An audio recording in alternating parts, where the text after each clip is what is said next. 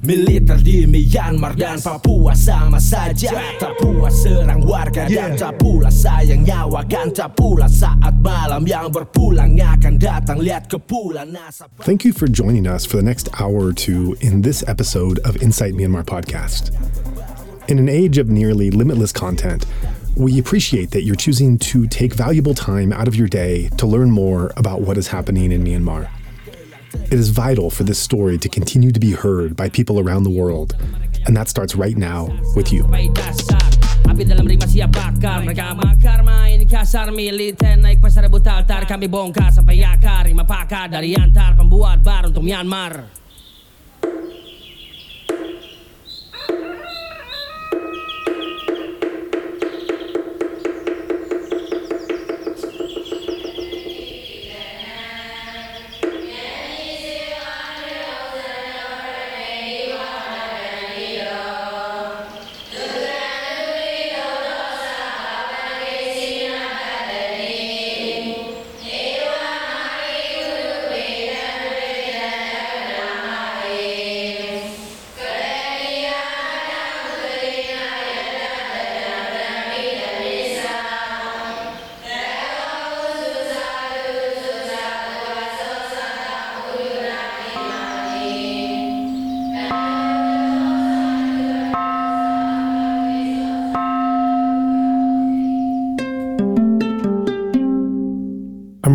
honored for this episode of Insight Myanmar podcast to be joined by Mr. Lin Thant.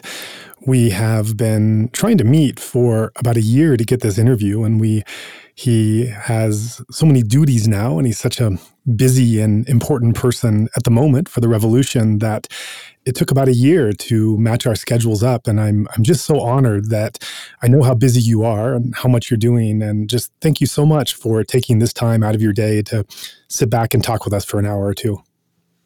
Thank you too as well. Uh, yeah, so you have led a, a very full life. There is a lot to cover, but let's start at the beginning. I understand that you're from Meiktila, which is in the middle of the country. Uh, why don't you pick up from there? Yes, I was born in Meiktila, in the center of Burma. I grew up in the you know the country you know destroyed by civil war and military rule, and my grandfather you know British, he taught about the Christian culture, and also my father taught you know me the politics. Already at the age of the 16, I studied civil engineering at the university, and at the same time taught a student of the same age. During the national, you know, protest in 1988, I became of the leaders of the students' organizations in my region. But after the uh, military coup in 1988, I was hiding in somewhere, and then I was arrested and imprisoned and tortured at the military intelligence. And I was sentenced to death.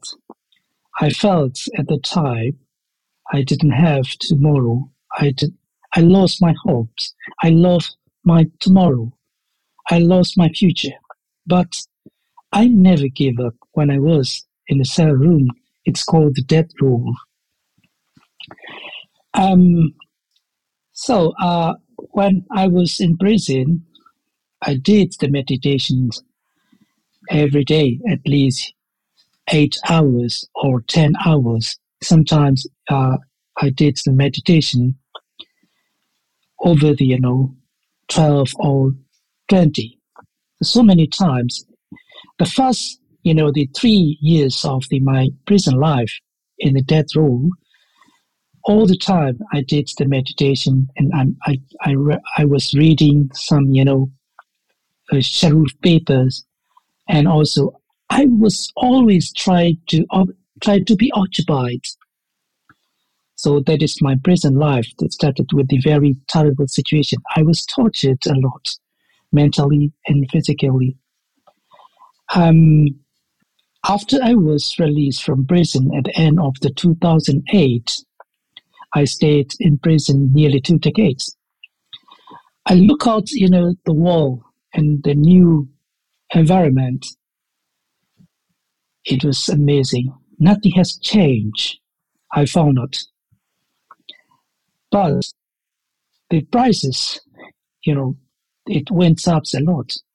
When I was arrested, the one of the teacup, it just cost only one Myanmar kyat. After I was released from prison, I found out that one of the teacup, it cost over 300 Myanmar kyat.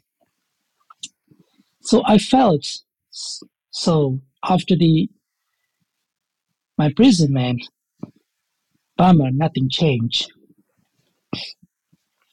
They, they told that, you know, it changed a lot, but nothing changed. And I tried to set up the network for the our revolutions. It should be second round. That's why, you know, I travel in Myanmar, many cities. I try to contact with the old contacts and making the network. But I was in danger again. I was afraid to be arrested again because I didn't want to stay in prison for many years. That's why I fled from Burma and I arrived to Thai Burma border and I was as a English teacher, volunteer teacher for the refugees and the American work workers. Then I joined the AOD media groups and I became the journalist. I was covering about the Burma's politics, economics, and other Asian countries. Um, I stayed in Chiang Mai, Thailand as a Irrawaddy reporter for over four or five years. In 2014, it was military coup in Thailand for me that I was difficult to extend my visa.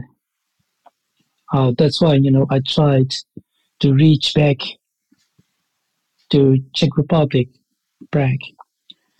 In 2015, I moved back to Prague because in 2011 I was granted as asylum, granted asylum in Czech Republic because of the former president Václav Havel. Then I did studying with the as English teacher and the meditation instructors and also uh, journalists. I wrote many articles about human rights, democracy, freedom, and also I share my experience to the Czech society and other European countries. I'm, I did many of the, you know, the cooperation with the Czech government to promote the two countries' trade and economics and the politics. So I was here very uh, convenient during last six years. But unfortunately, 2021, I remember that say around end of the January, I got many informations from Myanmar, Burma. It seems that you know the military coup may happen in a few days. That's why I try to contact some of my colleagues. So be careful that it can be happen. And then so we try to uh, communicate each other and discuss about the what we'll do, how to do, how to proceed the when it can be, you know, happened. Unfortunately, on the 1st February 2021, as we expected, military coup, you know, it means that, you know, try to attempt to coup what's happened in Myanmar. That's it. This is my, you know, very briefly, uh, my, my, my life. Mm, thanks for sharing this. And I think just in these five minutes, what you describe of your life is so rich and full that I think listeners probably have some kind of grasp of the also the the interest and the curiosity that I had in wanting to explore these different parts of your life that you've passed through to better understand the situation that we all find ourselves now in 2022 with the coup. So, going back to the initial start of the story, you reference how you took part in the 1988 demonstrations, and because of that, you were imprisoned, tortured, sentenced to death in a solitary confinement for two decades. This is a pretty severe sentence that you had to undergo. What was it that you were doing in 1988 that the military considered such a danger that they came down this heavy handed uh, on you when they apprehended you? Yes, this is a very good question for, for me. So in 1988, I involved in the, uh, you know, the our Tetra 8 revolutions as a, you know, the student activist. And then, you know, I, I was very, you know, very afraid to fight against the, uh, the, the BSPP party at first. But so during the, you know, demonstrations, I remember that in March, I found out, you know, the some of their friends. They were shot dead on the streets, and then you know the our students, university students, tried to protest again and again in March affairs and March movement, and also June and July. And so our movements, you know, they speed up um, more and more. And then finally, so we set up the, you know, the Tetra 8 revolutions. We call for the Tetra 8 revolution at the time. So we travel, you know, the across the country to get the get in touch with the other, you know, the strikes groups, many cities, many villages, and so we try to, uh, you know, express our concern about our future country. So it is dangerous situations of their country. So especially we focused on the our the military, you know, dictatorship and also authoritarian. So this is the dangerous for our future and our next generations. So I did a lot of you know the speeches around you know across the country, and I was one of the jacket. And then you know, and the, the another thing is in during the you know 88 revolutions, um, I did see a lot of you know the uh, the uh, political you know uh, the statements, and also uh, I joined the uh, after the military coup, I joined the uh, you know one of the uh, the uh, armed groups. It is called the Burma Student Democratic Front. So I believe that you know in the past, so we can solve these situations politically. But you know, in 1998, I decided to join the uh, you know our students, the army. I became the one of the special missions commander, and then so uh, I was ordered to, to do such mission. Then I was in Rangoon, and for that mission, I was arrested. Mm, I understand. Are you able to share what that mission was in Rangoon that you were arrested for? So that mission is, you know, uh, so right now, so I, I tried to assassinate the the secretary uh, one of the Mr. B- Mr. Khin Nyunt, the former general the, of the uh, military intelligence officers. But I, I failed to assassinate him, and then I was arrested. I see. So then you were arrested in 1988 after this failed assassination. And in prison, you were tortured and sentenced to death. Yeah. Uh, as far as you're comfortable in sharing about your past prison experience, I know this this this is this can be very triggering, and um, there's there's um, certainly much trauma from that that I don't want to trigger or bring up. But as far as you're comfortable sharing about those about your incarceration and later years in prison, the time in prison is you know the it is really you know I got a lot of you know ill treatment and torture you know, uh, right now, you know, I don't have the uh, teeth. I have a few a few teeth, yeah. and I lost mm-hmm. the many teeth. Um, and also, um, uh, I was, you know, one of the, my, you know, column bone was broken. One of the, uh, you know, my leg was broken as well. Um, I, got, you know, every day, you know, I I didn't see the sun and the moon for, you know, several months. Uh, you know, and I was beaten every week, and also, you know, when I was involved and to protect the other political prisoner, I was, you know, beaten and also tortured. And I was in another confinement, and it is called, you know, uh, they call it, you know, uh, the military dog training, you know, uh, the compound. It was a very isolated in insane prison.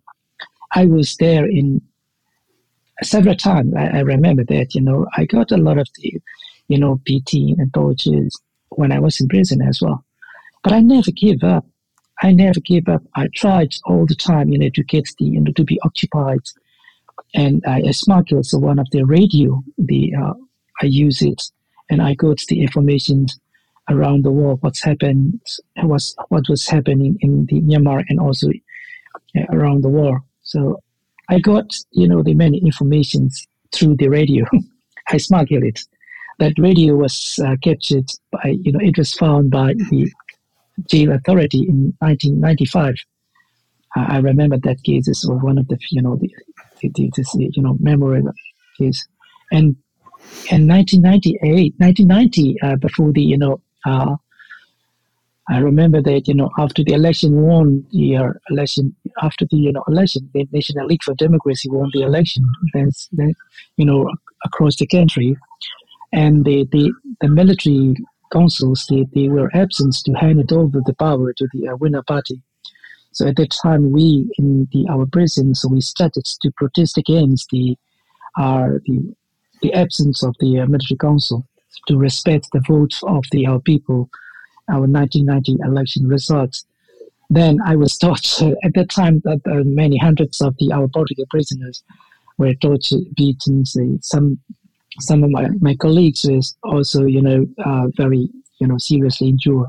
Me too. And the, in 1997, I was moved to the another prison, but it is called the Yet prison. Mm-hmm.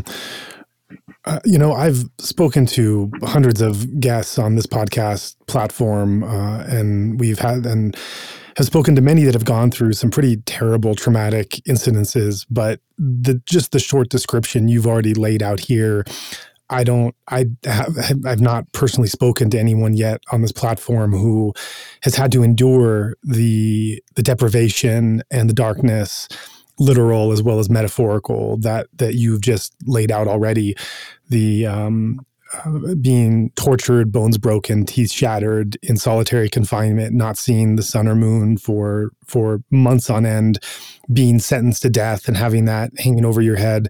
I, I can't even begin to imagine on a human level what that feels like and what uh, and and how one would even begin to respond to it. And hearing what you've said here and also our, our, previous conversations your description that you you just didn't give up. There was a spirit inside you that just uh, kept trying to find a way on that kept f- trying to find hope and optimism. And i think what you're talking about here it's a a feature of the human heart and the human spirit that actually goes beyond uh, culture and time and place. Uh, it, it, it, it, it, it's connected to some of the horrors we hear, the Holocaust, and and some of the Jews that were able to find something within them to get through unspeakable conditions that humanity has never known.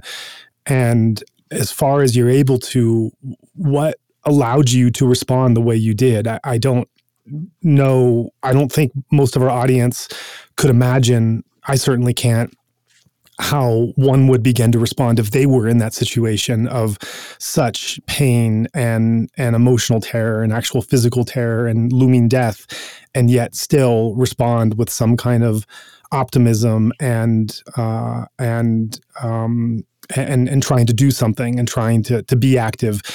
What can you say about where that spirit came from in you? How were you able to harness that kind of spirit when faced in those kind of conditions?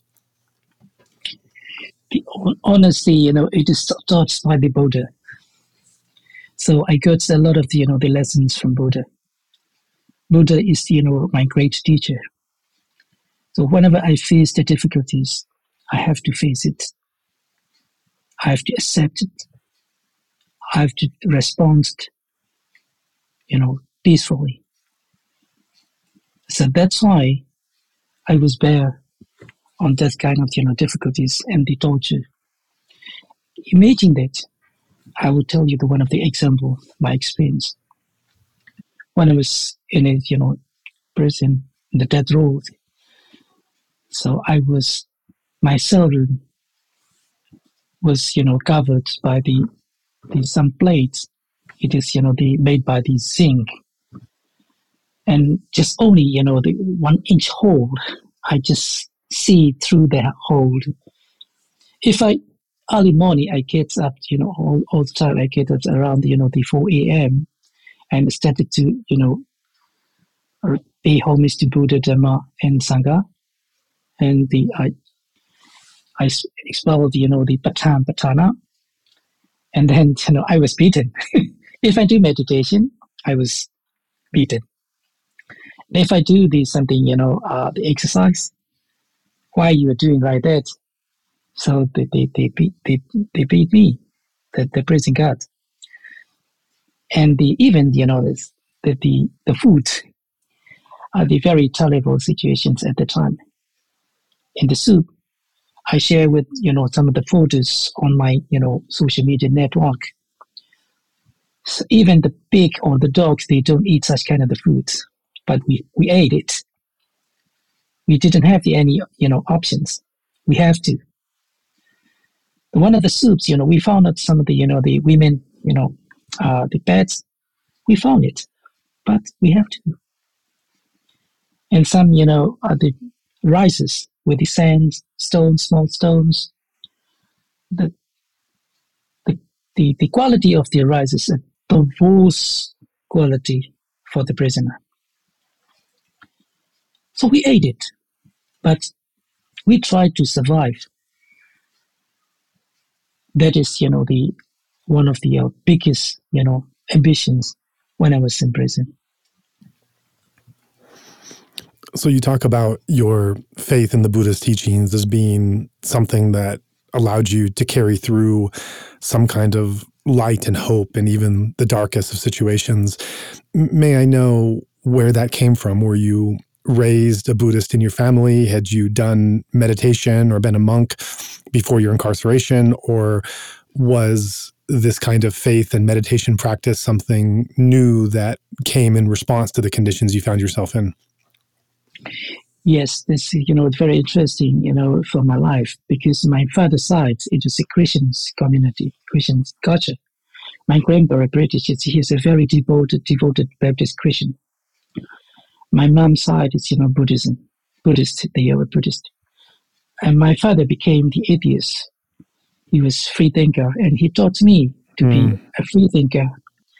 And but my father was very clever to taught me that you know the study every religion. Try to find out who you are and what you are. My father told me that that is this is one of the biggest, you know, the, uh, the lessons from my father. I studied Hinduism, I studied Christian, I studied Islam, and I studied the other, you know, the, uh, you know, uh, some, you know, religions.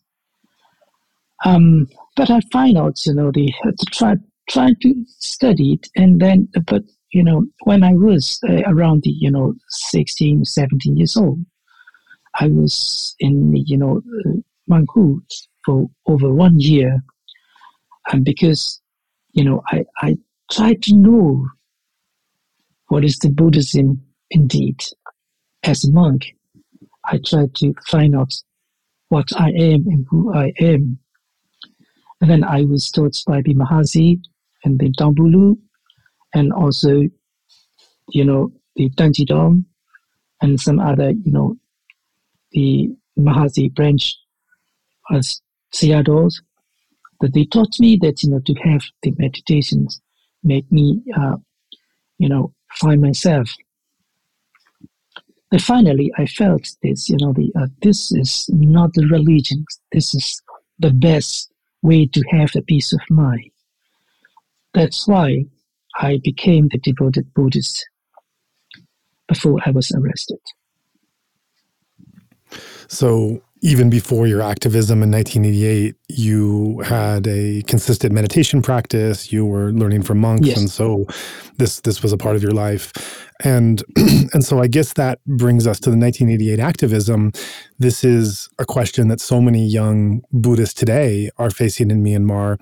You have you've been raised with different religions, different beliefs. Uh, your father was a free thinker, but you end up seeing the value in in meditation, and particularly the Mahasi and Taungpulu branches of meditation. You study with some of those masters, and then 1988 happens, and you become an activist. I assume as today, uh, the a nonviolent activist. That's what the early uh, protests uh, became, and then when the military responded violently, there was no more room for any kind of, as you say, political solution or civil discourse, because the only language that they're speaking is violent. And you joined one of the armed student groups.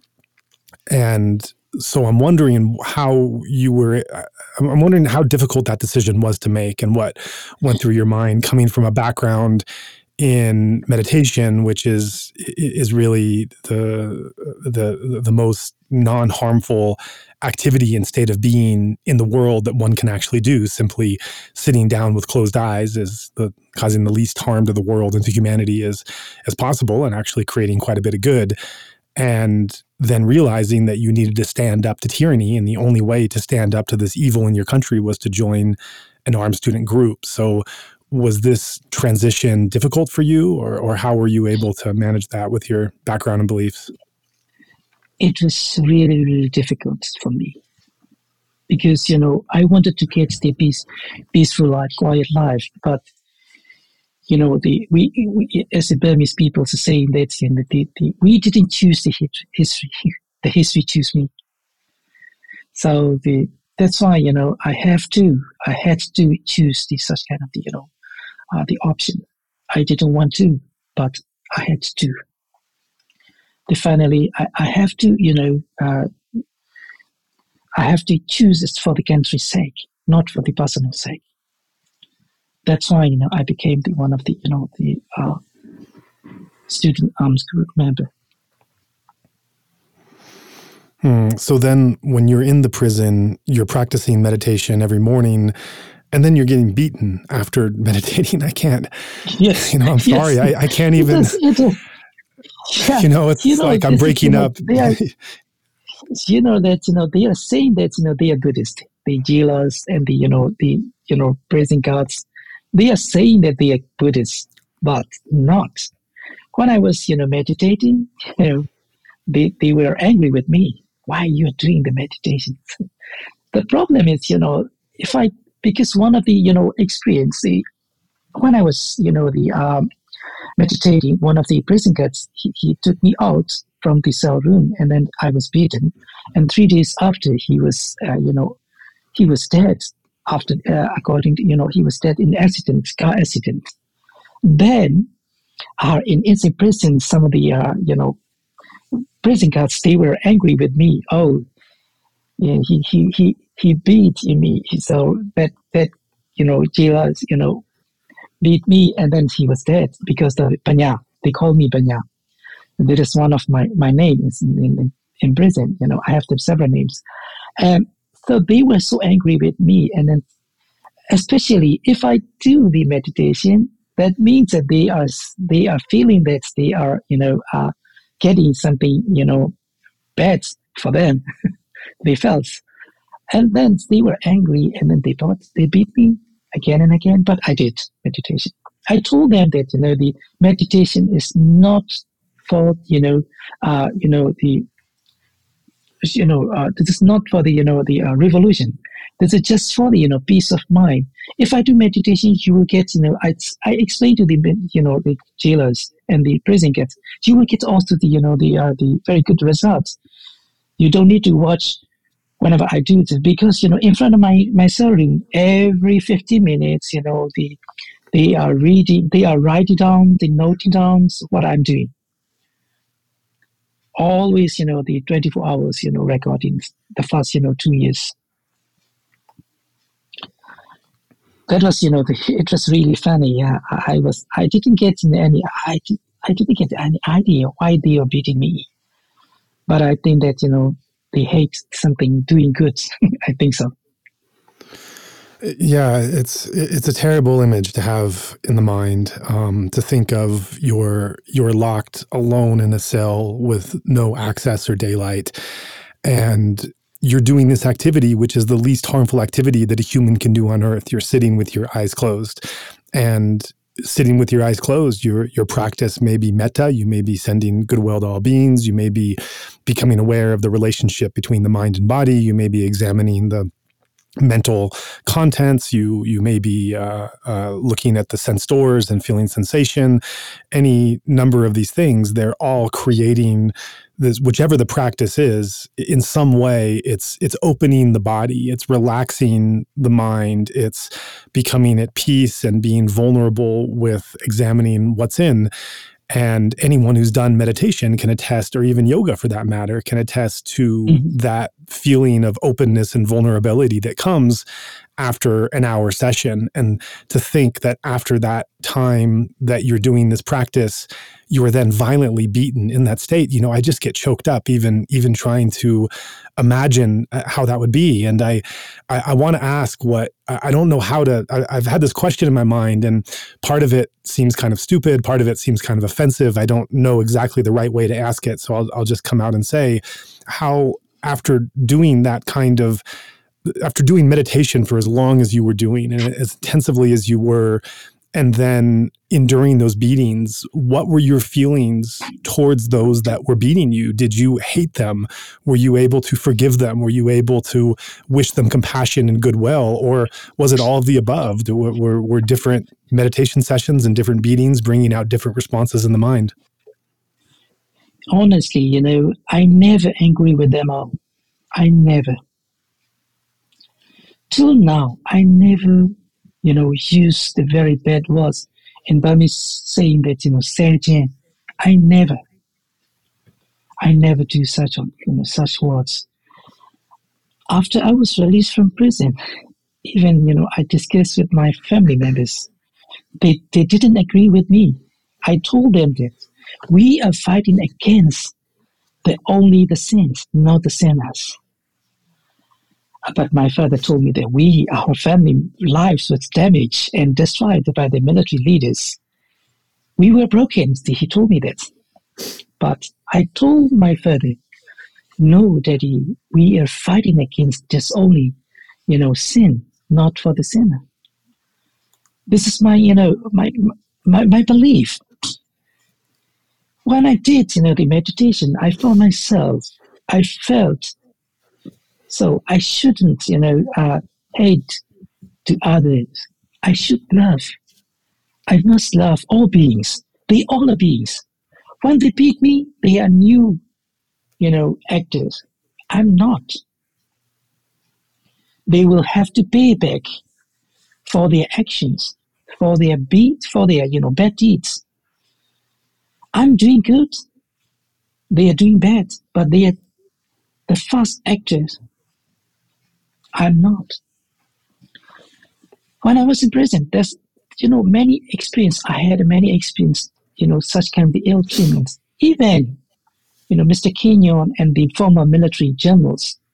I never hate them. Till now, I never hate. If I say these words, many of the activists they will hate me. I don't care. This is my perception, my tila. Right now, I am a representative of the National Unity Government to fight against the military dictatorship in Myanmar, Burma. Still now, I don't hate the military personnel. I just hate their actions. This is my belief. Very simple. And so, how do you reconcile this personal view you hold of of not hating them and not wishing them bad with the decision, both then as well as now, to take up or support an armed resistance? Honestly, you know, the uh, I'm supporting the armed resistance in Myanmar right now. It means that the end of, you know, the violence for the, you know, innocent people in our country. There are thousands of people being killed during the one year. In the past seven decades, thousands and thousands of our people, innocent villages, children, women, the oldies were being killed. Still now the violence accelerates by the military. That's why in the last year, the results of the 2020 general elections, CRPH, announced the military is a terrorist group. The military is not the military. And also the police department, also the terrorist group. Because they are terrorizing the, our civilians, innocent people. Our civilians, they have the right to protect their self, their life. That's why I support politically to the armed resistance, not my personal. This is a politically I support. Mm, so I want to go back to the meditation that you were doing in the prison. you talk about doing a Mahasi style of meditation, also Taungpulu, which is a branch of Mahasi, and that this was the only thing that gave you lightness, optimism, that prevented you from giving up, that allowed you to keep on day after day and trying, even in the most unspeakable of conditions. Uh, you mentioned sometimes practicing upwards of 14 hours a day in solitary confinement, even knowing that merely practicing meditation, merely sitting in cross legged position would bring on beating and torture. Um, I, I know that meditation is a activity that can be done anywhere in any any condition in any place. However, I would imagine that doing it in prison in those conditions would bring about different thoughts and insights and experiences than a meditation center or a monastery or even a cave or one's home. So I'm wondering if during all those years of doing meditation in prison, if you can say something about the type of insights that you had, the type of meditative insights and understanding into the Buddhist teaching or the nature of reality or the nature of the mind that your meditation brought you when you were in that place uh, honestly, you know, when I was prison doing the meditation makes me a lot of, you know, the, uh, you know, positive mindsets, especially, you know, uh, the mental power to be, uh, you know, stronger and stronger. And I, I was prison, you know, I, I heard a lot of the noisy and torture sounds, the, the you know, screamings, you know, the, the, the prisoners, you know, torture and they were shouting. I heard and then you know uh, i try to you know uh, to meditate on it. As you know that you know meditation is you know just accepting what's happening. So we don't follow these such kind of the feelings to that. It is just only mind and matter. And the you know on and off. And i got the you know the experience and the uh, the experience made me you know the uh, something you know perfect. The, I, I got a lot of you know the uh, doing you know the meditation experience. And you know the the the one of the best thing is you know i had a lot of noisy. I had sometimes you know the quiet. And the situation is not this you know sustainable. It was you know all, all the time it was changing. But in my room nothing changed. But it is just only 8 feet, 10 feet, and 12 feet in the dark room. In, in my cell room, there is no bulb, no electricity, no light. Um, I didn't see anything else. I just heard it. It means that I can block it, you know, one of my eyes sides. It is one of the best thing. And then another thing is, you know, um, after the 9 p.m., everybody has to go down sleep. Um, so that is one of the best time for me studying at you know the 9 p.m. But I heard the bell, you know, ringing or every 15 say 50 minutes, and the, uh, the one of the uh, you know, some of the uh, jailers and the prisoners are shouting, "Everything is good." And these sounds make me something, you know, uh, to get the, you know, the practice to have the meditate. Oh, that is that voice is matter. I just knew it. That's mine. Oh, mind matter, mind matter. It's on and off, on and off. Then finally, I found out that you know the I'm not. I am. I'm not what I am. I'm not who I am. And then I felt just only feeling of the on and off. Oh, it was very pleasant. It was uh, very nice, very peaceful. I felt it. That feeling is, I never forget about such kind of feeling when I was in prison doing the meditation. It was really nice. And the uh, the another thing is, you know, uh, I didn't have the any extra, you know, housing work or something like that. I just only I don't have the you know I have a lot. I had a lot of time. I was rich of time. It was at the time. These times should be used. So that's why I did meditation and I studied many languages and also I studied the politics. I smuggled in many books not only the you know the meditation but also the, um, i was doing you know the studying other subjects and also you know some other books. I smuggled many books. Mm, did you have any teacher or any guide that you can go to to ask questions about your meditation experience? Yes of course. Uh, you know I, have I had, you know, shared with, you know, some of my colleagues, you know, about our experience and also, you know, uh, we exchange our experience. And so what is the results? How, how do you feel it? You know, the, the meditation results today or the something other, you know, the subjects we exchange about our experience, our, you know, the opinions and the politics and also some other things as well. It means that, you know, we always, you know, try to be occupied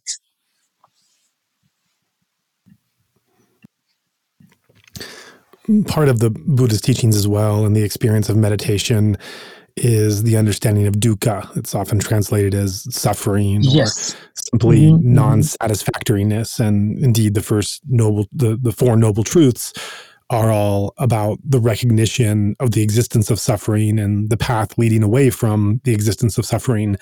When you're in prison, I imagine that the truth of suffering is something that comes clear to the experience and to perception perhaps a bit easier and more unadulterated than in the world where we can get distracted by so many other things. What did your meditation experience guide you and lead you towards a deeper understanding of dukkha? This is, you know, because of the, you know, uh, I think that, you know, uh,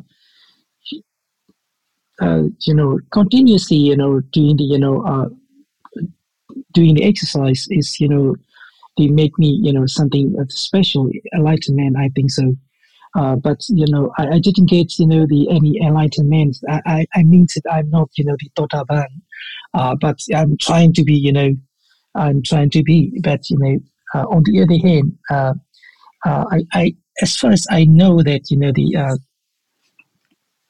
uh, you know, how can I say that, you know, the repeatedly, you know, uh, doing the meditation is you know the uh, making the power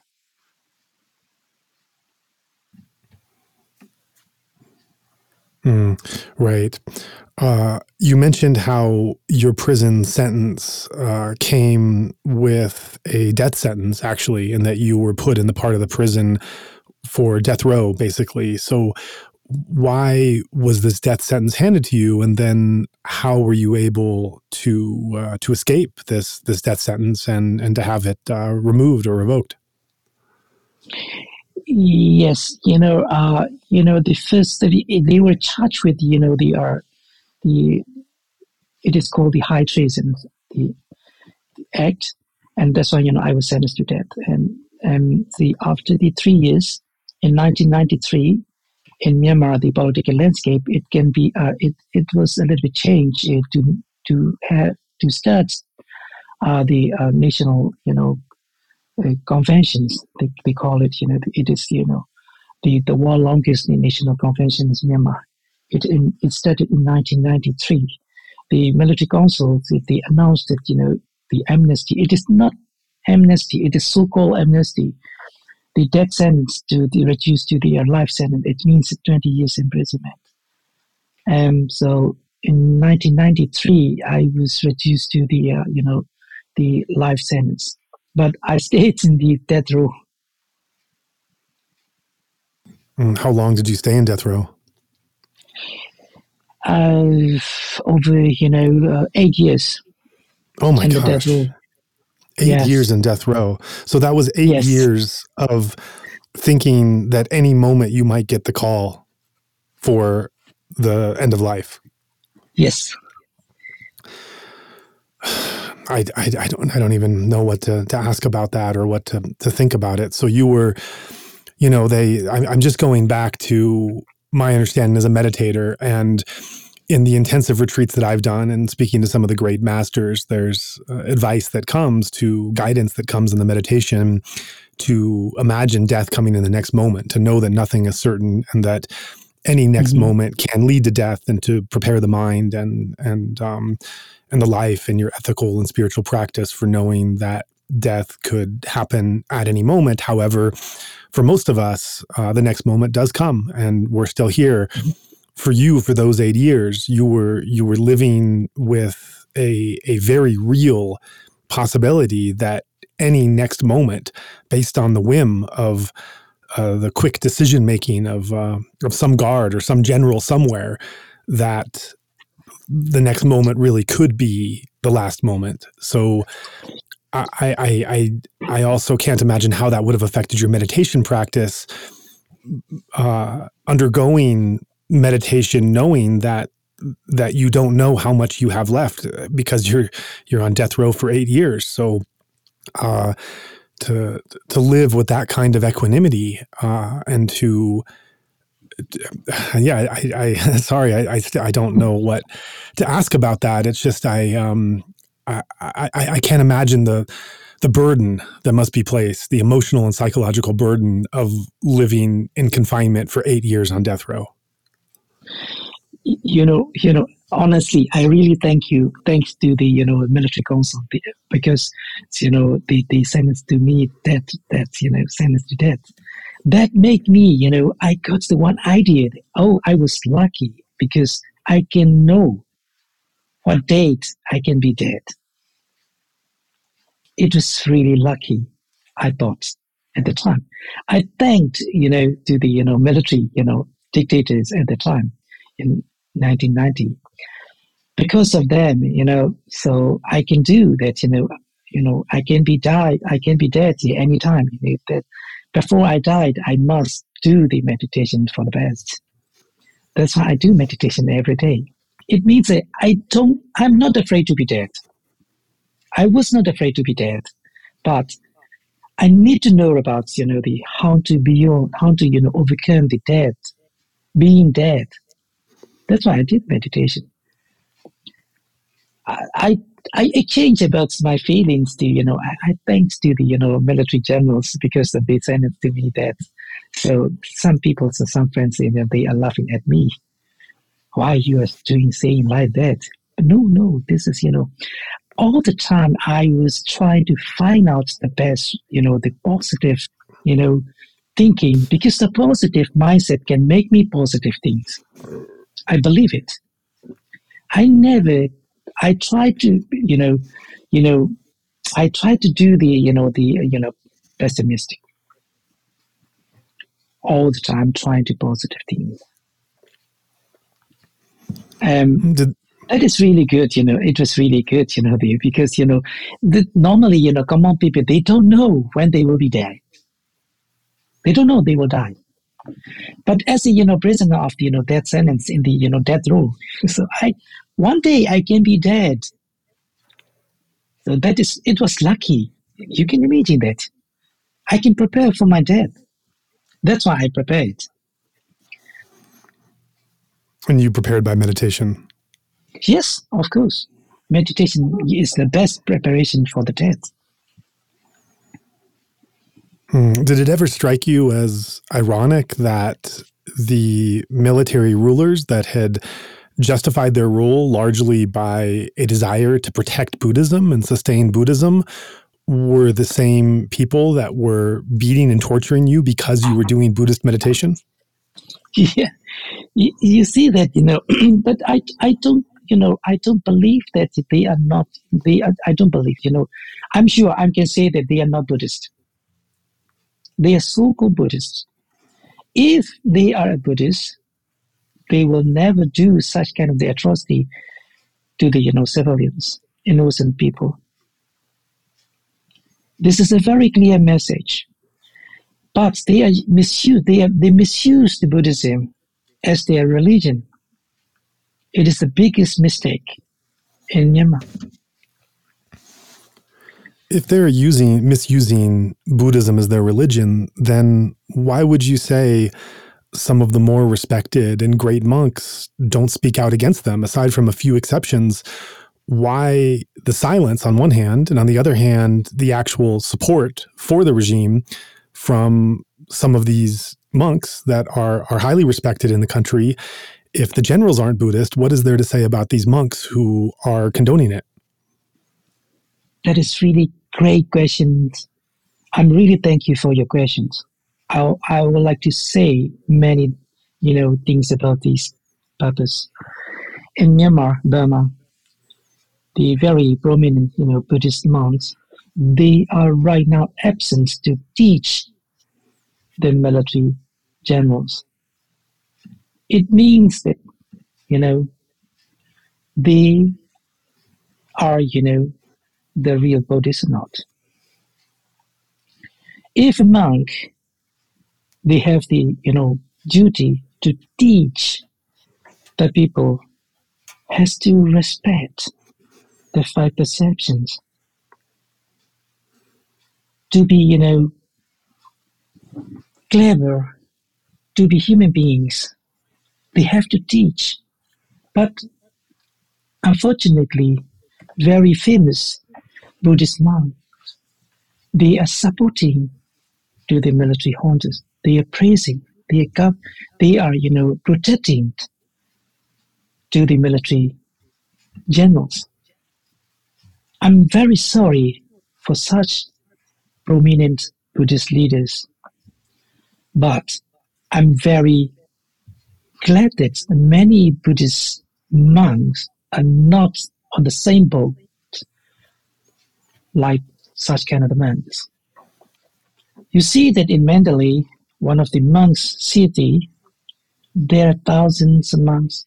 They are still protesting against the military junta, and they are standing with the people of Myanmar.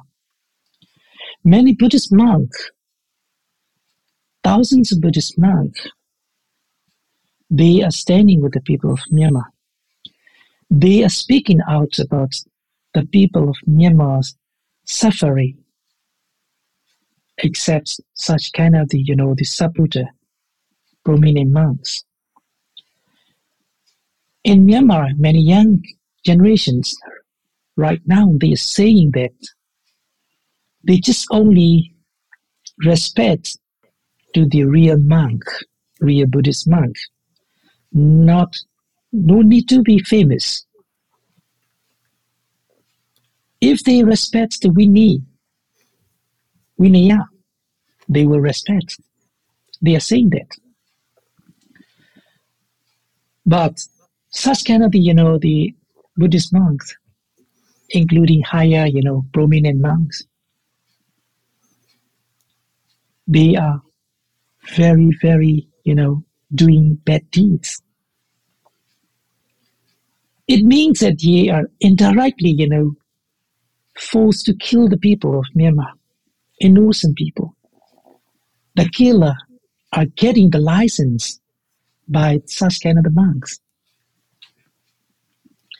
the Buddhist monk, including, you know, Sitagu, he is giving the killers to have the license to kill. So, according to the Vinaya, he cannot be the monk. He is also committed to killing. These sayings is very dangerous to me. I know it, but I have to say it. I I understand. I, I understand the risk in in the courage in saying these things aloud, and uh, I I appreciate the risk that you're taking. I I want to ask you a question that. Uh, before I ask it, I want to let you know that I have asked this same question, actually word for word, to Swe Win, who's the founder yes. of Myanmar Now, also a political prisoner, to uh, to Ma Thida, who was also a political prisoner and yes. wrote uh, was a writer as well and a doctor, and to Alan Clements, who was a, a Mahasi monk and also a political activist in Myanmar for some time. Uh, the reason why I think this question is so pertinent to these kinds of people and yourself is that you represent this very rarefied, unique intersection between dedication to the Dhamma and the Buddhist teachings and also political activism and social engagement. And we're looking at where these two worlds come together. And that's what this question indicates. So the question is Burma is a complicated country. It has a difficult recent history combined with a rich meditative tradition that has inspired mindfulness movements all around the world from some of the great teachers and traditions. A question that I often personally get from meditators is why is there not more peace in a country where so many people are at the forefront of pursuing this inner peace? So there's this kind of contradiction. Uh, on the one hand, you have these great mindfulness teachers and movements that have, in fact, spread around the world based on their wisdom. On the other hand, you have one of the greatest examples of tyranny and evil and inhumanity in the world today and for the past half century or more. So, what is your answer and thought to this? Why is there such instability in a country where for so long people have tried to attain the greatest mental inner stability? Yes, this is a very, you know, very good question, but you know, this is very complicated to answer about it. It's very comprehensive. Um, the first, I can say that you know, um, in Myanmar, the people of Myanmar, the suffering over the seven decades of the of, you know, the dukkha. Because, you know, the uh, it was taught by the, you know, the many Buddhist, you know, monk. They have, they are saying that all the time. Be patient. Don't fight against the, you know, the, the, the king or, you know, the administrators that is, you know, the wrong, you know, teaching. So I can say that, you know, the in our country, Burma, especially over 80% of the populations are Buddhists. Buddhist monks, their teaching are maybe mistakes. Especially you know, they just only teach to the people to be patient. But some monks, they are teaching the real Buddhism. But I'm sure that, you know, there are over the, you know, the 40 millions Buddhists in Myanmar, but it is, it is just so-called the, you know, the traditional Buddhists. I'm sure that, you know, they are not, you know, devoted Buddhists if the 10% of the populations maybe you know devoted Buddhists, and then our country will be stable that is the you know god you know the my one of the you know religious point of view but on the other hand the system of the political system it was really a mistake and the another thing is you know uh, you know, self-interest. The people is just only thinking of their own interest. not for others. They became egoists. They became the selfish. It makes, you know, long, you know, suffering in Myanmar. So, but this year and last year, after the military, you know, attempted coup, the people of Myanmar woke up. They understood we have to end up these kind of the you know military rules in Myanmar. They understood the Myanmar leaders, the, especially military leaders, misused the Buddhism and other religion as well. So we can say that Burma is one of the misused country. We can say that Burma is the, you know, the bad, you know, one of the, uh, you know, uh, how can I say that, you know, this is a very, very bad word. I don't want to say that. You know, it is a lie of the country. All the time, people are lying. But they are saying that we don't like, you know, any lie, but they are lying. But I don't like it. If they don't like a lie, they shouldn't lie. Even the justice, they are lying. But they became a justice. They became a judge. And the, you know, the whole system is, you know, really, really, you know, complicated. And the, it's a land of lying. It's a land of corruption. It's a land of misuse. So many bad things in Myanmar. It has happened. But luckily, you know, last year, because of the, you know, Min Aung Hlaing, he attempts to coup. The people, they found out. They found out themselves. They found out, you know, what they are, who they are. So that is good. I feel it right now. So you talk about being in prison for 20 years, I believe, eight of those on death row. And then I think you said it was 2008 you were released. I can't imagine having the routine of 20 years and whether a routine is good or bad, it's familiar. A, a routine is something that becomes our uh, becomes our familiar surroundings and activities and everything else, and we get used to it, whatever whether it's uh, uh, toxic or or uh, something beneficial. But after these 20 years of the routine of being in prison, 2008, you're released and the prison doors open and you walk back into the world. Can you describe what that experience was like? As I've told you that, you know, the, uh, I didn't see any change, any changes. But, you know, the people, they are, they are, they, they, they felt it's something better, but not for me that as well, you know, the I found out that you know the it was not big change during the twenty years. Only the you know the you know properties cost in the prices. I didn't see you know, and the more the more you know corruption. See, I found it you know after the you know twenty years. Uh, I, I, I noticed that you know the many corruptions happens in, you know Myanmar. It's it likes you know legal. it, it was shame, you know.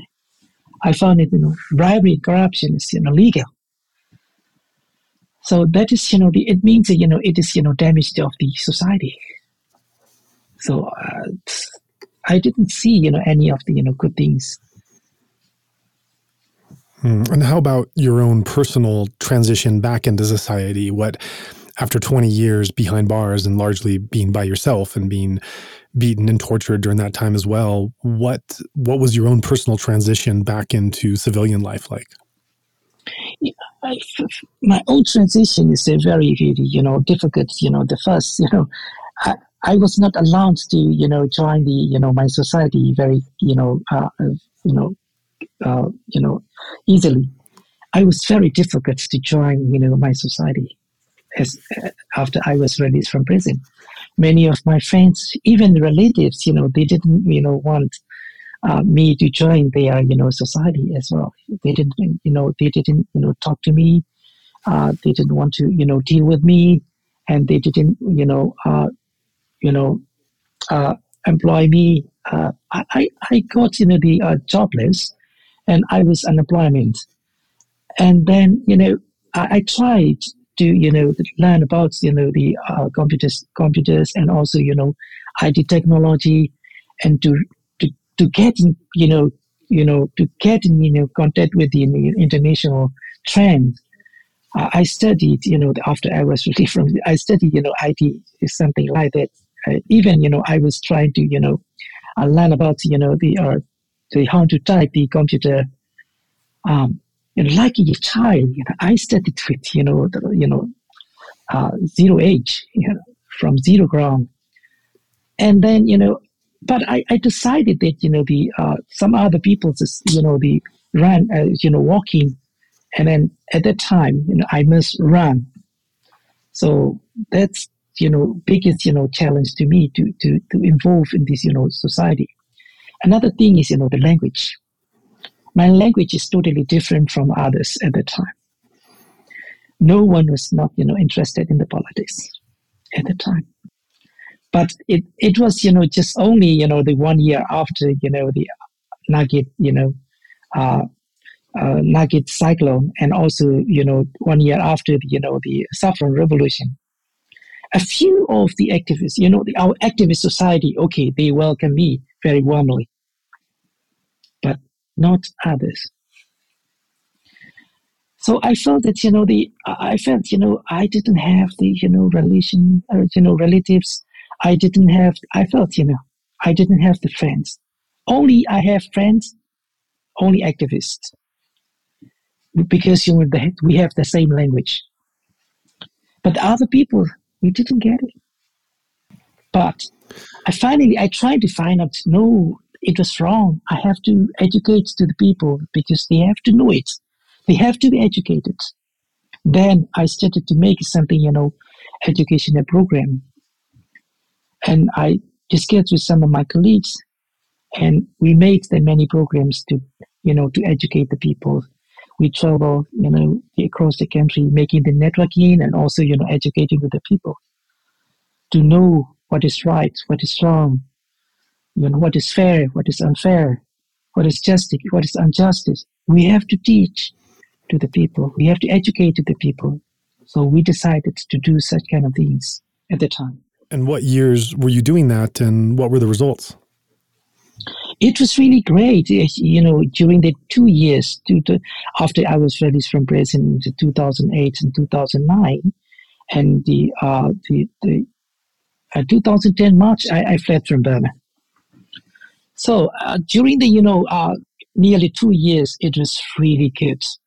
The people, you know, they are trying to wake up. They try to understand what is the, you know, the right and wrong, justice and injustice, fair and unfair. Uh, this is really good. So education is very important in my society. So that's why, so we are right now educating to the people of Myanmar since then. Um, the people are getting, you know, aware of the, you know, the politics. They understand. They are understanding. They understood. And then in 2021, after the military, you know, attempted coup, the people woke up. Right now, they deny, you know, military rule in Myanmar. This is a big move of the you know education.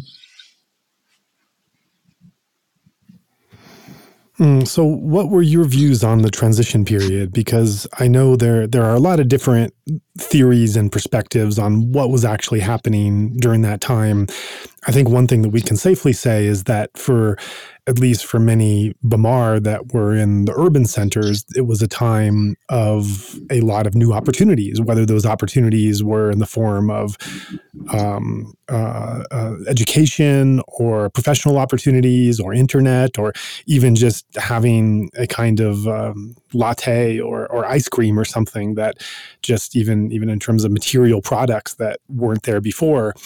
And I've heard it explained that when uh, when there was concern being expressed about different parts of politics not really being fair, equitable, uh, discussion about the Rohingya, about the rise of 969, about the mm-hmm. uh, some of Aung San Suu Kyi's policies and her proximity with uh, in uh, with the military and and um, and and a somewhat of a shared perspective.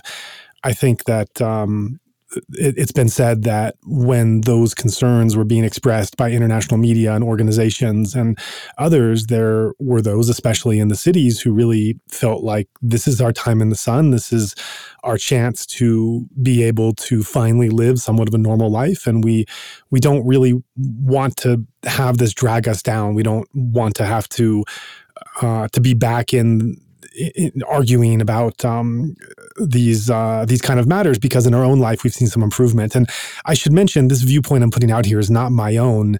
This was, uh, if I remember correctly, I, I had a, a, a, um, podcast guest last year. Han Tu was his name, and this is how he explained it to me. He was a, an economist, and during the transition period, he saw it as kind of like the as things started to open up, people didn't really want to be bothered. They wanted to be able to mm-hmm. live and grow in their life without having to worry about some of these heavier and more complicated and perhaps uglier things. And uh, mm-hmm. uh, and yet there there legitimately were transitions, changes, opportunities, freedoms. Um, one cannot deny that there were certainly uh, freedoms in many different fields, especially when you're looking outside of the ethnic areas. That's, that's another story. The what what uh, uh, their history and what they've gone through. Myanmar is a, a, a, story of many different people's lives and cultures and regions. So it's not just one history, it's many, many interlocking and overlapping histories. But at least in, in the cities, there really was a greater sense of opportunity and freedom. And yet there were also these other things going on, which I think many would argue directly led to where we are now. So, from your standpoint, from your background of experience and uh, involvements and understanding before. How were you looking at this transition period? You know, uh, this is a very simple, and the I can say that you know uh, the transitions periods can be at least a one generation. This is you know estimation, but there's a will, there's a way.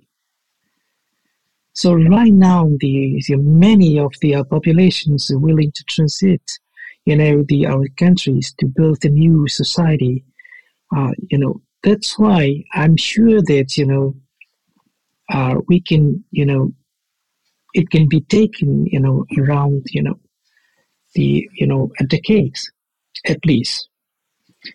But, you know, the many of the our, you know, the Burmese, you know, experts and the many of the Burmese, you know, technicians and professionals and the common peoples uh, they are willing to you know set up the new society this is uh, very good to you know get you know the transitions and to to build up the new you know society to build up the you know the uh, the you know freedom to build up the you know federal democracy country and the so we can say that you know right now the you know everybody's so willing to do so this is the you know uh, very good, you know, moment.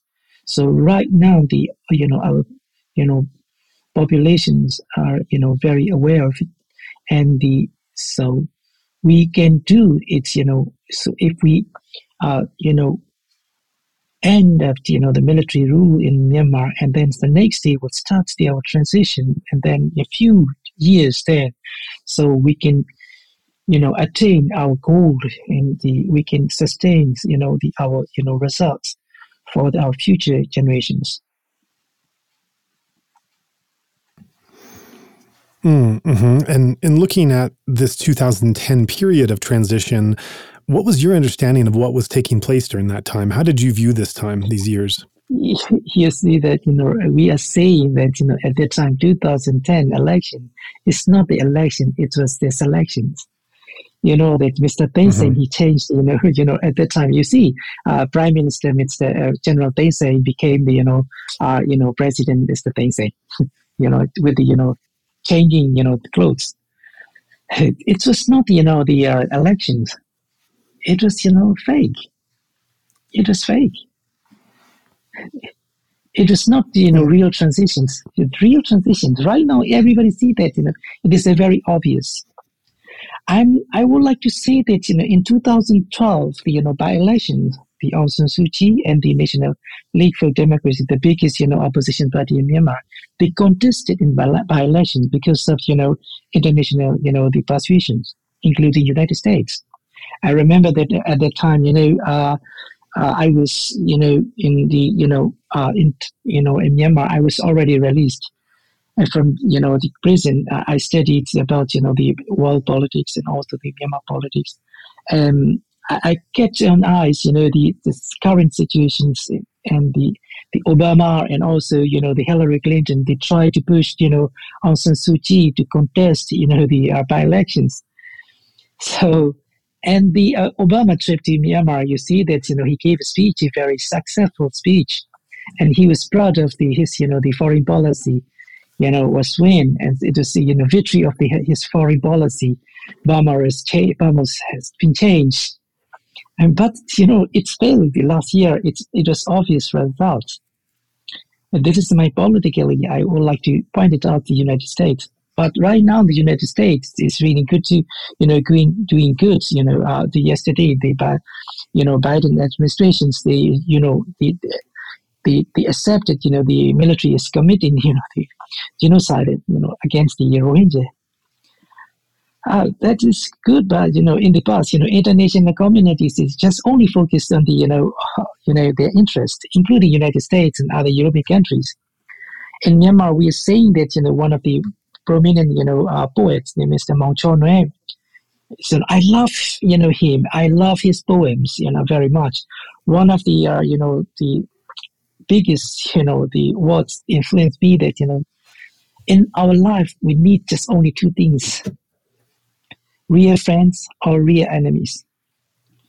We are clear that in Myanmar, politically, you see that, you know, the, we can see, we obviously, you know, we, we know who our enemy are. But still now, you know, that it is not very clear that, you know, who are our real friends. I, I feel a little bit, you know, the, uh, sad to say like that. So mm. in mm-hmm. 2010, you know, it was just only, you know, make a transition. It was not, you know, real transition. That's why, you know, it's happening right now in Myanmar. It is makeup, makeup transition.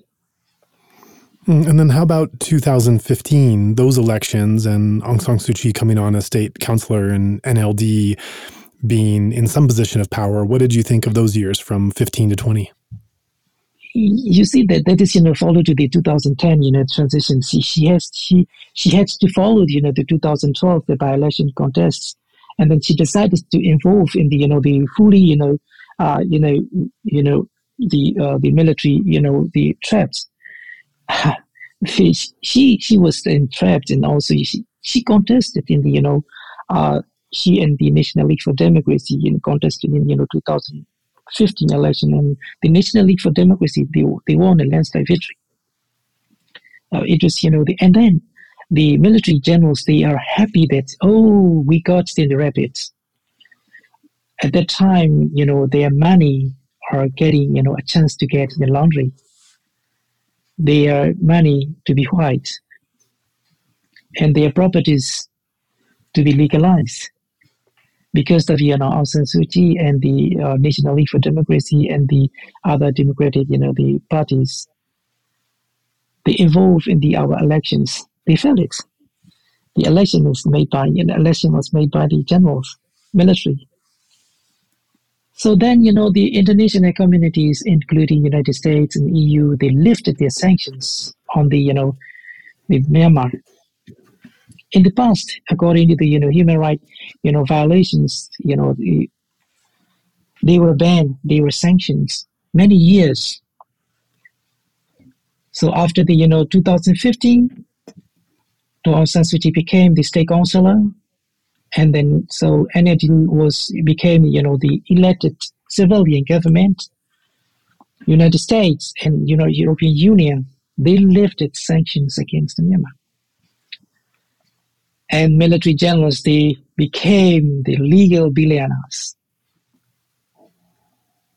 In 2020 elections, Aung San Suu Kyi and the military, Aung San Suu Kyi and you know the our National League for Democracy, they contested in 2020 elections, and then they won landslide victory again. But Aung San Suu Kyi she tried to persuade the military generals to have the national reconciliation. And on the other hand, she would like to set it up the new society. She would like to set it up the national unity in Myanmar. So after the election, she will form the national unity government. And she decided. That's why the military generals, they, you know, they trying to make a coup last year, February 1st. Mm-hmm. And what did you think of her rule of those five years when the NLD and Aung San Suu Kyi had were in some kind of position of authority? Uh, certainly, they didn't have all the controls of government, but more than they they ever had up to that point. What what did you think of their work during those five years? You know, it is, you know, the under the, you know, 2008 constitution, she was work, she, she, she worked for the, you know, government, the, you know, civilian government. According to the, you know, 2008 constitution, it was just only for the 75% of the, you know, the, uh, you know, every, right. you know, parliaments. And the 25% of the, you know, parliaments are controlled by the military. And the you know, the civilian government, the led by the Aung Aung San Suu Kyi, she didn't get, you know, any investigations on the military. Even, you know, budgets, she cannot control it. The military, you know, never listened to the Aung San Suu Kyi and the president. Never, ever. They never respect to the civilian, you know, the president. They never respect to the civilian, you know, government leaders they pretended to respect them. They were doing their own jobs. They were doing their own business. They controlling their, you know, businesses and the country as well. Aung San Suu Kyi and the civilian government was misused by the military, but they were afraid that you know the they are getting you know they were getting you know uh, power from the international and the local population. So they were afraid of it. That's why it, you know, they they they made you know attempted coup. But you know the people, they felt it. You know the the Aung San Suu Kyi and civilian government they trying they tried to you know uh, cancel the many of the you know unjust laws and you know regulations. The people were getting the feeling and the taste of the democracy, but not the, you know, 100%. A few of the taste of the democracy, a few of the taste of the freedom. You can see that, you know, in the last five years, many activists can, you know, blame to the, you know, presidents directly. Many activists can, you know, protest against the, you know, civilian government many activists can, you know, do the, you know, criticize to the government. They felt, oh, that's the kind of the democracy. The people, they felt it. A taste of the democracy. That's why in 2020, they knew that the population of the Myanmar, they knew that we have to vote for the NLD if the NLD win the elections in 2020 elections, we will have more democracy. The people, they believed. That's why in 2020, the National League for Democracy, they won, you know, general election. The people, they believe in the Aung San Suu Kyi. They believe in the, you know, the civilian leaders. That is a very good. But for the international, the Aung San Suu Kyi and civilian government, as you know, they're very difficult to deal with the other, you know, issues. They were fail some, you know, international politics because of the, you know, national reconciliations. She tried mm. For the best, and, but it, it failed. What do you think? Do you what, what's your evaluation of what she tried to do? And you reference how, uh, in the eyes of the international community, it was a failure and a disappointment. Uh, of course, uh, one has to acknowledge that she doesn't have full control as 75% and several ministries which she has no control or even uh, can, uh, can, can even even access to what they're doing or reports as you mentioned uh, given all that, do you think there was more she could have done or something that she or the NLD leadership could have handled better than they did? Or do you, do you think they were doing the best they could under those conditions? Yes, of course. You know, they, they were doing for the best, you know, that they can, as much as they can, they did. But on the other hand, you know, uh, they, they even, you know, Aung San Suu Kyi, she sacrificed her glory uh, for her, you know, they believe. She didn't want, you know, to have the bloodshed in country in Myanmar. That's why she tried to deal with the military generals to have, uh, you know, reconciliations. And she thought that it was right, but then finally uh, she she got, you know, you know, arrested. And the but but she she she was failed, you know, uh, the, because you know she didn't get, you know, uh, the fully support from the you know the military where military never supposed to be on to Aung San Suu Kyi and civilian governments. And she was very difficult situation. She was entrapped. And then the most, you know, ugly, you know, the scenario is, you know, she tried to protect the military at the, you know, ICJ.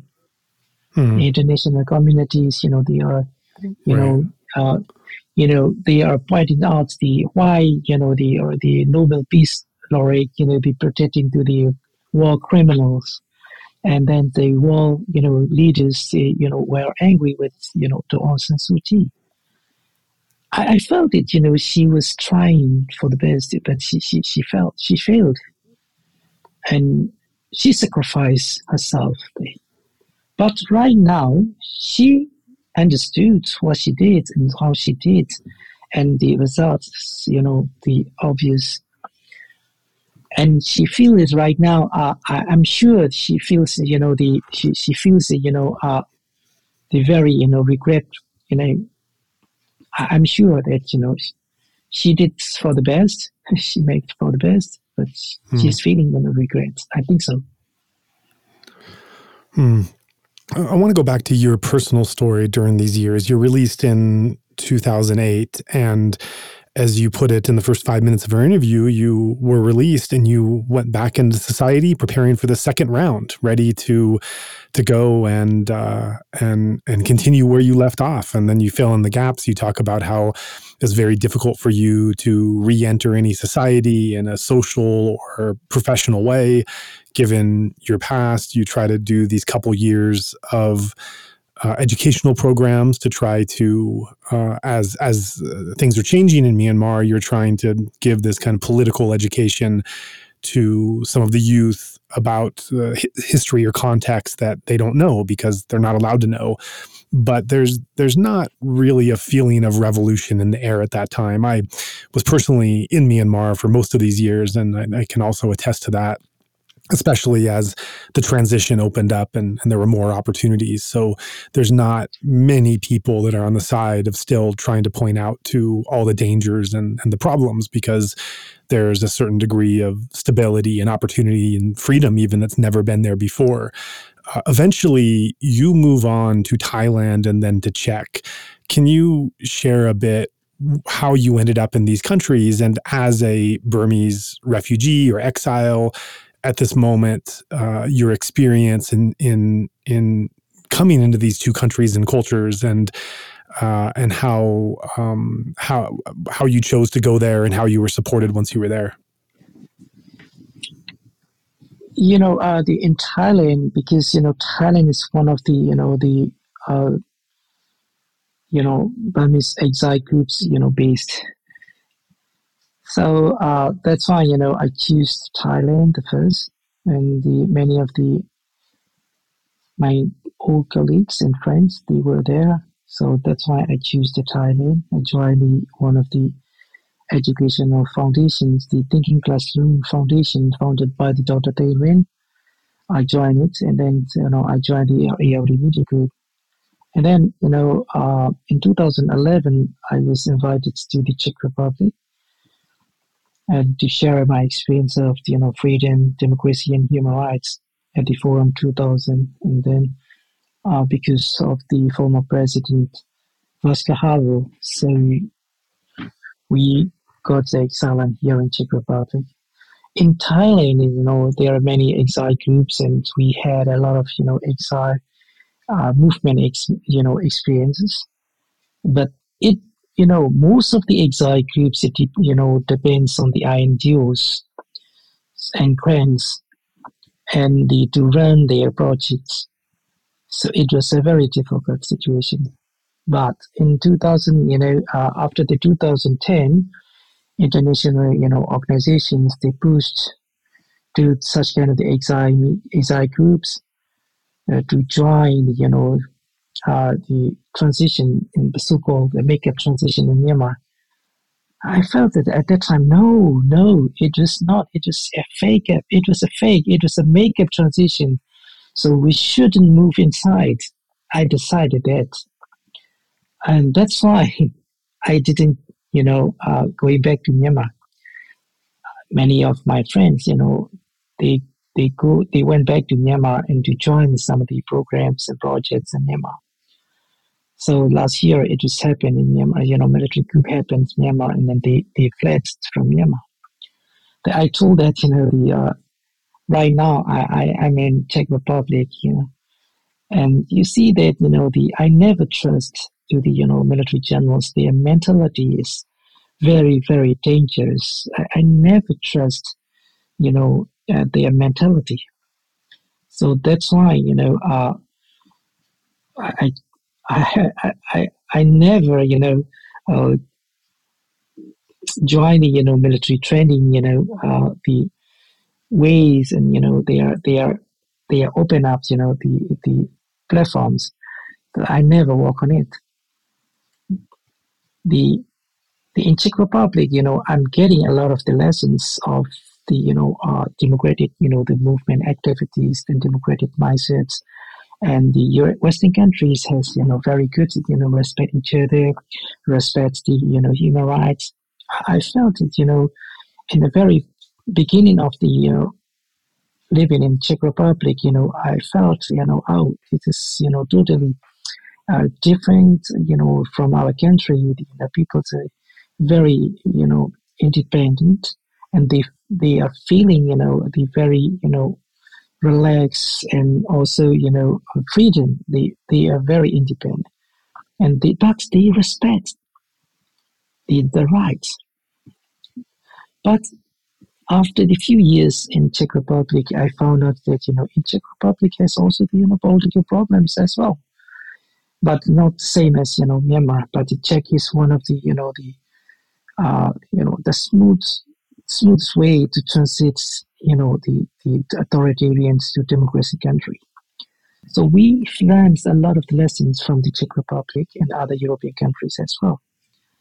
Uh, personally, you know, uh, in Myanmar, there is so complicated, and the our system and the our culture is still, you know, uh, you know, needs to be, you know, the educated. That's my feeling, you know. Yeah, I certainly agree, and that's actually a a feeling that the the military has manipulated And they've taken what you've said and turned it on its head for years, for decades, by saying that the Burmese people are not yet ready for democracy. They're not yet mature for democracy. That there's a, um, going back decades and even centuries in Burmese history, there's certainly a kind of patronizing sense that the leader is supposed to have as a a caretaker for the people, that uh, almost like a wiser and more mature father, and taking care for them in ways that they're not able to take care for themselves. This kind of psyche has been investigated in different mm-hmm. academics, and most particularly uh, Matthew Walton is what I'm thinking of. Uh, others certainly have covered it as well.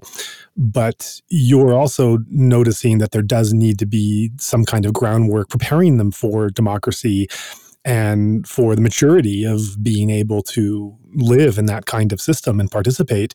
What are your feelings towards that criticism on the part of the military that the, the, the Burmese people are simply not ready for, not mature enough for democracy, and that they need to be the ones that are ensuring the stability of the country and making those decisions? Uh, you know, uh, right now, you know, I'm I'm I'm feeling that you know the our people just have the, the democracy because they are very mature right now because of you know their activities, the you know tireless activities is you know the obvious. Over the you know one year, our revolution experience, our people is you know supporting us a lot tirelessly, you know, they are supporting us, you know, financially, you know, mentally, you know, physically. They are people, say, you know, sacrificing their life to have the, you know, democracy and the freedom in our country. So that is the best time to have the, you know, transitions for yeah. my country. Yeah. So right now you can see that, you know, right now, so right now, so we are getting the, you know, the unity, the biggest unity. We have never, you know, being such kind of the unity here in yeah. you know the in Myanmar right now. Mm-hmm. So in the National Unity Government, the CRPH and National Unity Consultants, you know, Council, you know, this is you know very you know comprehensive, and we have the a lot of different you know our backgrounds. And we all you know the NUCC all respect the you know the combined the our you know collective leadership to set up the collective leadership. In the past, we didn't have such kind of the collective leadership. Right now, we have the very huge collective leadership, and it is really works. So that's why I can say that you know the our people are right now deserve you know the freedom and democracy. Sure, right. And you were physically around in 1988 for that whole uprising and uh, and protest movement and release just after 2007. So you've personally witnessed these different attempts at being able to unseat the military before you in your response just now you already got at some of my question which is i was going to ask how is this how do you find 2021 22 different from 88 90 07 08 and you've already referenced some of that in being that there's more unity than you've ever seen there's more of a a hunger and a cry for for people saying themselves which is kind of the definition of maturity. We want democracy and we're ready for it. There's there's really no greater way than than someone can self-determine what kind of system they want to live under. Aside from these comments you've already made, how else, because you've had a front row seat and you've been personally involved in these previous uprisings and protest movements, what other ways are you finding the current revolution different than the previous two? Uh, this is totally different. you know, the the most, you know, the prominence, the difference is the technology in 1988, you know, the we didn't have the digital, you know, digital devices. We didn't have the mobile phone. We didn't have the, you know, uh, the uh, open, you know, independent media groups. Uh, it was, you know, just only state media, and we had it just only, you know, remember.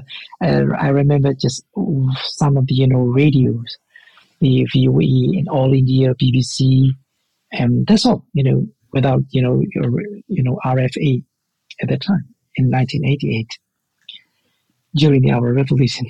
But in 2011, you know, there are so many uh, IT, you know, devices and international, you know, uh, you know, community has the very, very, uh, you know, easily to know about what's happening in Myanmar, you know, timely. In 1988, you know, international community didn't know about what's happened in Myanmar. So it was, you know, biggest difference between the two revolutions. And the another thing is, you know, in the past, in 2000, you know, in 1988, the military leaders were so clever to deal with, you know, international communities and also local political parties and the, you know, ethnic groups. But right now, the uh, Min Aung Hlaing, he is not clever to deal with the international communities, and he is not clever to deal with the you know local political parties and also you know ethnic groups.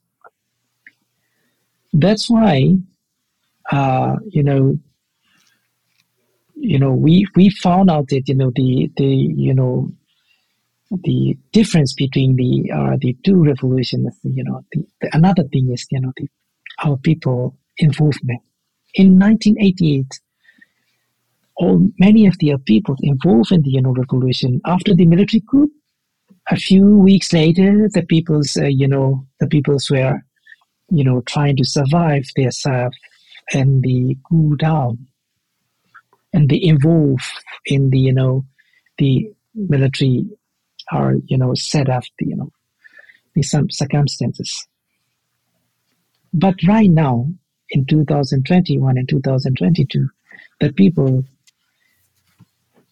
involved in the revolution and still now over one year, they are still resisting against military rule. It is huge, you know, difference between the, you know, two revolution. And another thing is, you know, the ethnic armed groups and this is, you know, in the past, ethnic armed groups, you know, their position and, you know, current position is totally different. And the, the last thing is the biggest, you know, difference. In 1988, only our students, ABSDF, you know, was formed as the, you know, armed group. But in 2021, in March, local PDFs were formed by themselves. They found out, you know, how to fight against the military junta, military dictatorship in Myanmar.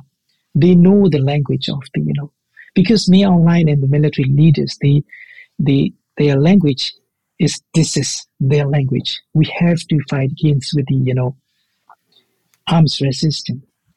They decided the people decided their own. They knew about their, you know, self-defense rights.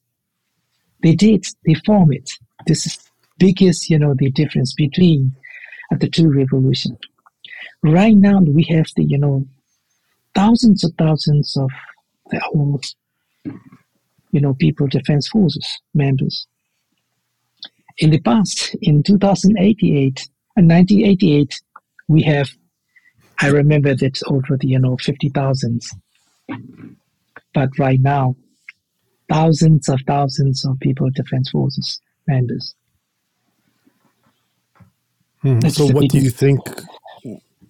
So, with that, what do you think it will take to win? You reference how this has been going on for more than a year, and there's mm-hmm. been more solidarity and more courage and sacrifice than you've ever seen, probably since the 62 coup what uh, and yet it's it's um, it, it's still kind of stuck in some way.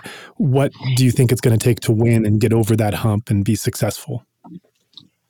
Right now, the you know it's, you know we are winning. We can say that over sixty-seven percent of the you know our area is controlled by our LPDF and the ethnic armed groups on ground. Right now, in many cities and villages, we can set up the, you know, primary schools, middle schools, and high schools, and hospitals, and the, you know, town administrative bodies, village administrative bodies. We set it up.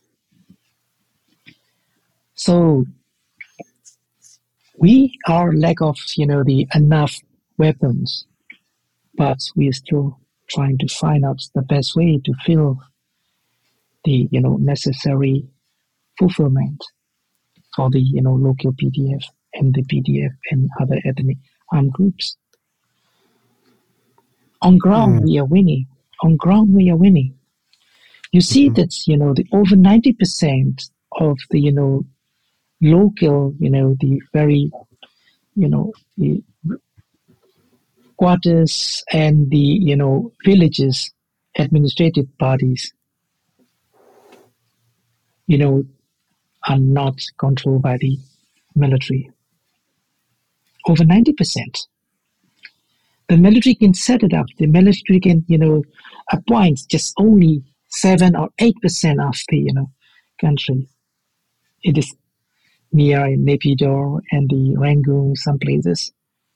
Other places, they cannot control. Till now, they cannot control it.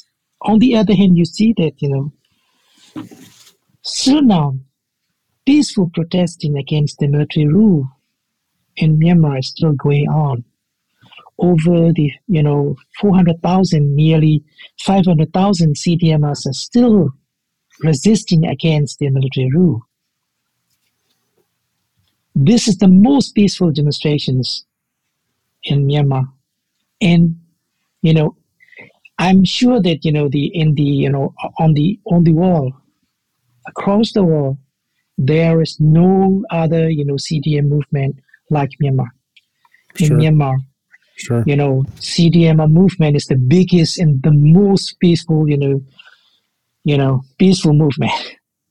Mm. Still, you know, they are still resisting. They have a lot of difficulties to survive.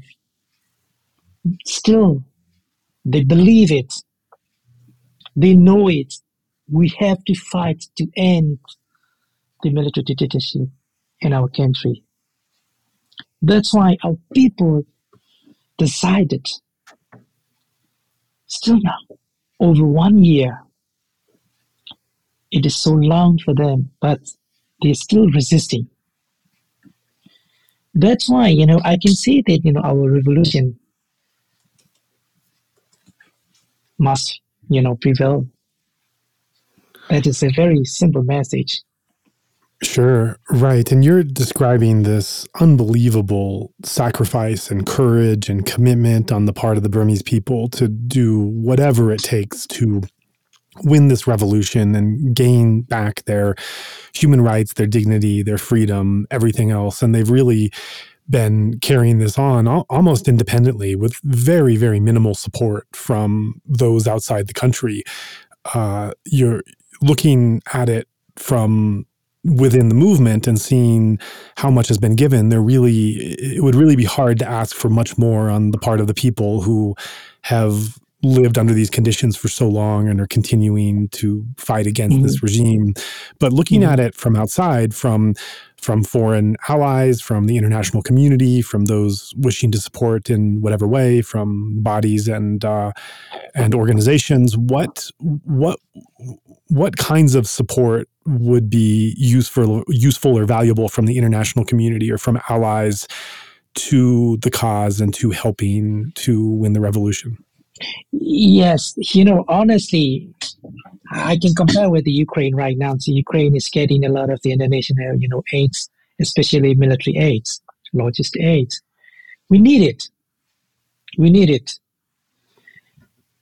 Such kind of, you know, the military, you know, uh, the logistics and the, you know, technology and, you you know, international community should know about, you know, the Ukraine crisis and Myanmar crisis is very similar. The May Online, he got, you know, the, the green lights from the Russia. A few years ago, the people are saying that, you know, the China is the biggest problem for Myanmar. But we are saying no, China is not biggest problem for Myanmar, especially we pointed out the Russia. The Burmese military and Russia tie was very, very closely. Before the military, you know, attempts to coup, one of the uh, Russian generals they visited to Naypyidaw and the they met he met with the Min Aung Hlaing only two person with the other assistants. After a few weeks later, Min Aung Hlaing he did you know attempt to coup.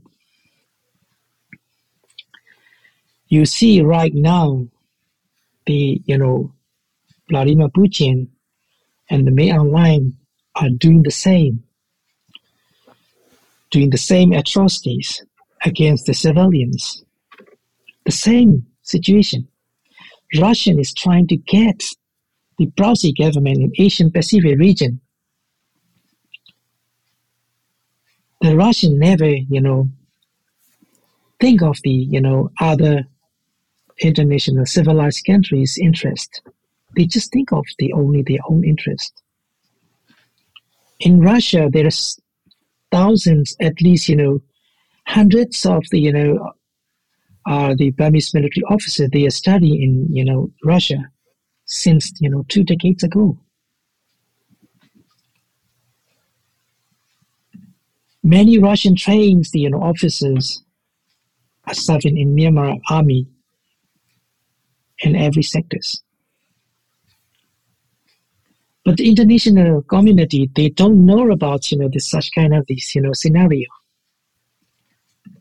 Burmese military group is very connected with the Russia. Burmese military is getting military, you know, weapons, technology from Russian and China and Belarus. International community make sanctions and embargoes, arms embargoes to Myanmar. But military, Myanmar military is getting weapons from Russia and Myanmar and China. We, our NUG government, cannot get the military weapons. Even we cannot buy it because of the arms embargo. United States European Union countries. Right now, they are supporting the Ukraine physically. They are sending missiles, they are sending military, you know, devices. They are sending, you know, the aircraft.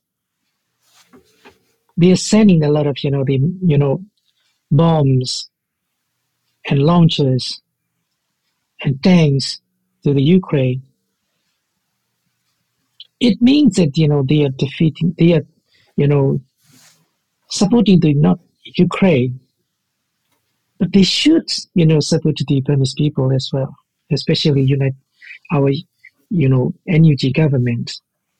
We our government is responsible to protect the civilians our citizens our residents. The military they are you know attacking our its own civilians. They are lack of their, you know, their duties. They are lack of their, you know, responsibility. Now we, our NUG, is responsible to protect the, our people, our citizens. Why international communities wait and see for the people of Myanmar to be safe? Every day what what's your own answer to that question? Why why do you think it is that they are not providing support, not not even support as you say of sending their own resources or people themselves, but simply allowing the defense forces and the NUG to be able to purchase in the fair market the kinds of materials that can protect themselves and protect others from crimes against humanity and possible genocide. Why why do you think the international organizations in the Western countries, including the United States, are continuing to block this and not allow this kind of access? I think that you know the uh, they cannot you know they cannot uh, you know support to the you know uh, especially uh, you know uh, the arms you know revolutions in Asian Pacific region because especially uh, they are afraid of the something China or the you know some other you know Russian and some other you know diverse country. I think so. But mm. the after the after the you know the uh, Russian aggressions on the Ukraine, they are you know braver than before. I hope so. Mm. So, do you have any idea what it would take for them to reverse their decisions and and allow some kind of access yes. to the NUG and PDFs? I hope that you know it is a very optimistic. You know, uh, you know, they right now they are brave to support the military, you know, devices and the you know physical supports to the the other country. But the situation in you know the Ukraine and situation in Myanmar is very similar. They understand it, and so I hope that in the near future they can understand that they can support to the you know NUG and the PDF because you know our people are resisting the military with the, any possible means so that you know the military cannot control the country. They know it we all are determined to fight, you know, the military operations until we achieve our goal. They know it. This is exactly, you know, why we are shared, why all, you know, share the solidarity belief in, you know, that, you know, that is the last chance to uproot the dictatorship in our country. They know it, international community. They know it, what we, you know, exactly, you know, we are, you know, sharing our solidarity. Um, you know, this is the, you know, the peak of the, you know, our unity, God, you know, time. So we are sure that you know if we get you know the any you know possible you know physical support from the international communities, the game it, it, will be you know the I'm sure it, it must be the game changer. Right now in the you know the Ukraine, if the Putin failed, and then you know it will affect to the you know Burma as well. Right now, the Burma cannot get you know the military supports from the Russia because of you know their aggressions on the uh, you know invasions to Ukraine, and the international community must do against you know the online and military as well, like Putin, and the Myanmar has to be you know get has to get you know the like Ukraine. So then we, our you know civilized you know countries and civilized world will, you know, prevail, you know, to fight against the diverse countries. That is the very important time. That is the time to, you know, support, to this time to be united to support the, not only Ukraine, but also the Myanmar as well. Right. So you're describing more of the general overarching international scene and context. I'm wondering about you personally. And as far as you are able to share, not divulging any confidential information, what can you share about what your position is right now in relationship with NUG and what tasks you're carrying on, as well as what, if any, kind of recognition you have from the Czech Republic while you're there in that capacity? Right now the, in the last year since you know the april you know 24 i was appointed as a representative for the czech republic. So but uh, but i'm working for not only for the czech republic but also to some other european countries as well. I'm dealing with the countries you know the the governments and the parliaments and other political you know uh, the higher officers to have you know recognition of the national unity government as the legitimate government of the Myanmar. So my position is that that is the, my position. So here in Czech Republic, you know, the the first country of you know the very actively supports the Myanmar is the Czech Republic. You see that it, after the few weeks later, the Czech president he issued these two statements to the president, Mr. Win and the, you know, our state councilor to Aung San Suu Kyi, the Czech Republic Prime, you know, the president, Mrs. Miloš Zeman, he showed you know, solidarity with the president and Aung San Suu Kyi while they were arrested. It was the first country around the war. And second, after I was, you know, appointed by the, you know, liaison officer for the Czech Republic, Deputy Minister of the Foreign Affairs, Mr. Martin Tlapa, you know, he issued a statement for me and to appreciate and welcome and to cooperate for the future of the our two countries' relationship to be stronger and stronger. That is my status. So uh, I am, you know, representative, and I'm working for the NUG and to have the recognitions of the NUG, to have the support, the humanitarian aids for the people of Myanmar in need across border through the NUG. So I'm working on it.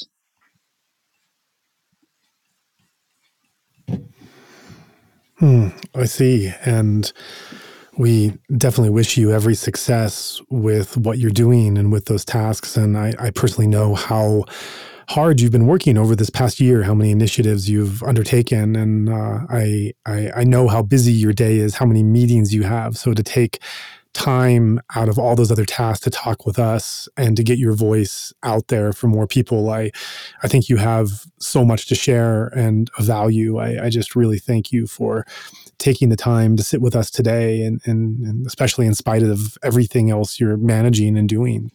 Yeah. I would like to mention, you know, to your audience that, you know, please, international communities recognize the National Unity Government as the, you know, the legitimate government of the Myanmar and brand the you know military Burmese military as a terrorist group. And the two, I would like to ask for the you know international communities to support you know physically to the people of Myanmar and the national unity government and to support and to help the people of Myanmar in need across border assistance through the national unity government and educational and the you know medical included. And if you support to the you know the people of Myanmar and NUG and the our revolution will win in a few months and then the international community can be proud of you know the Myanmar is one of the successful country in near future. Yeah, we need international communities, you know, support more and more.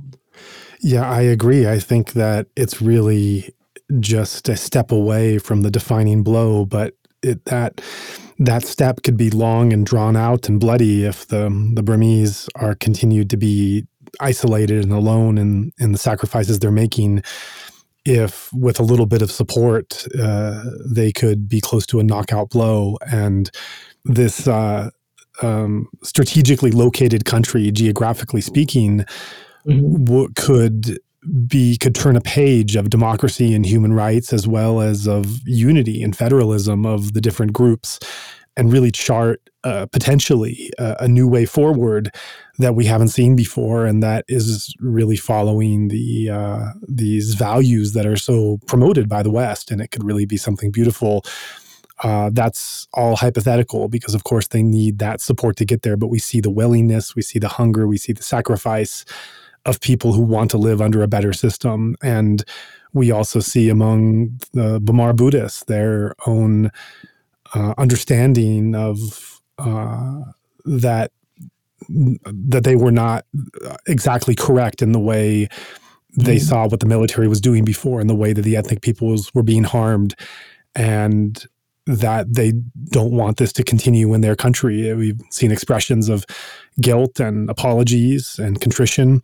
And so mm-hmm. there really is this potential of moving forward with just that little bit of help. And, you know, we really hope that somehow the people of Myanmar will get that because they've certainly more than shown how hungry they are for it. Thank you so much for joining us here today and having this conversation. I've, I've learned so much and you have offered so much to our listeners as well.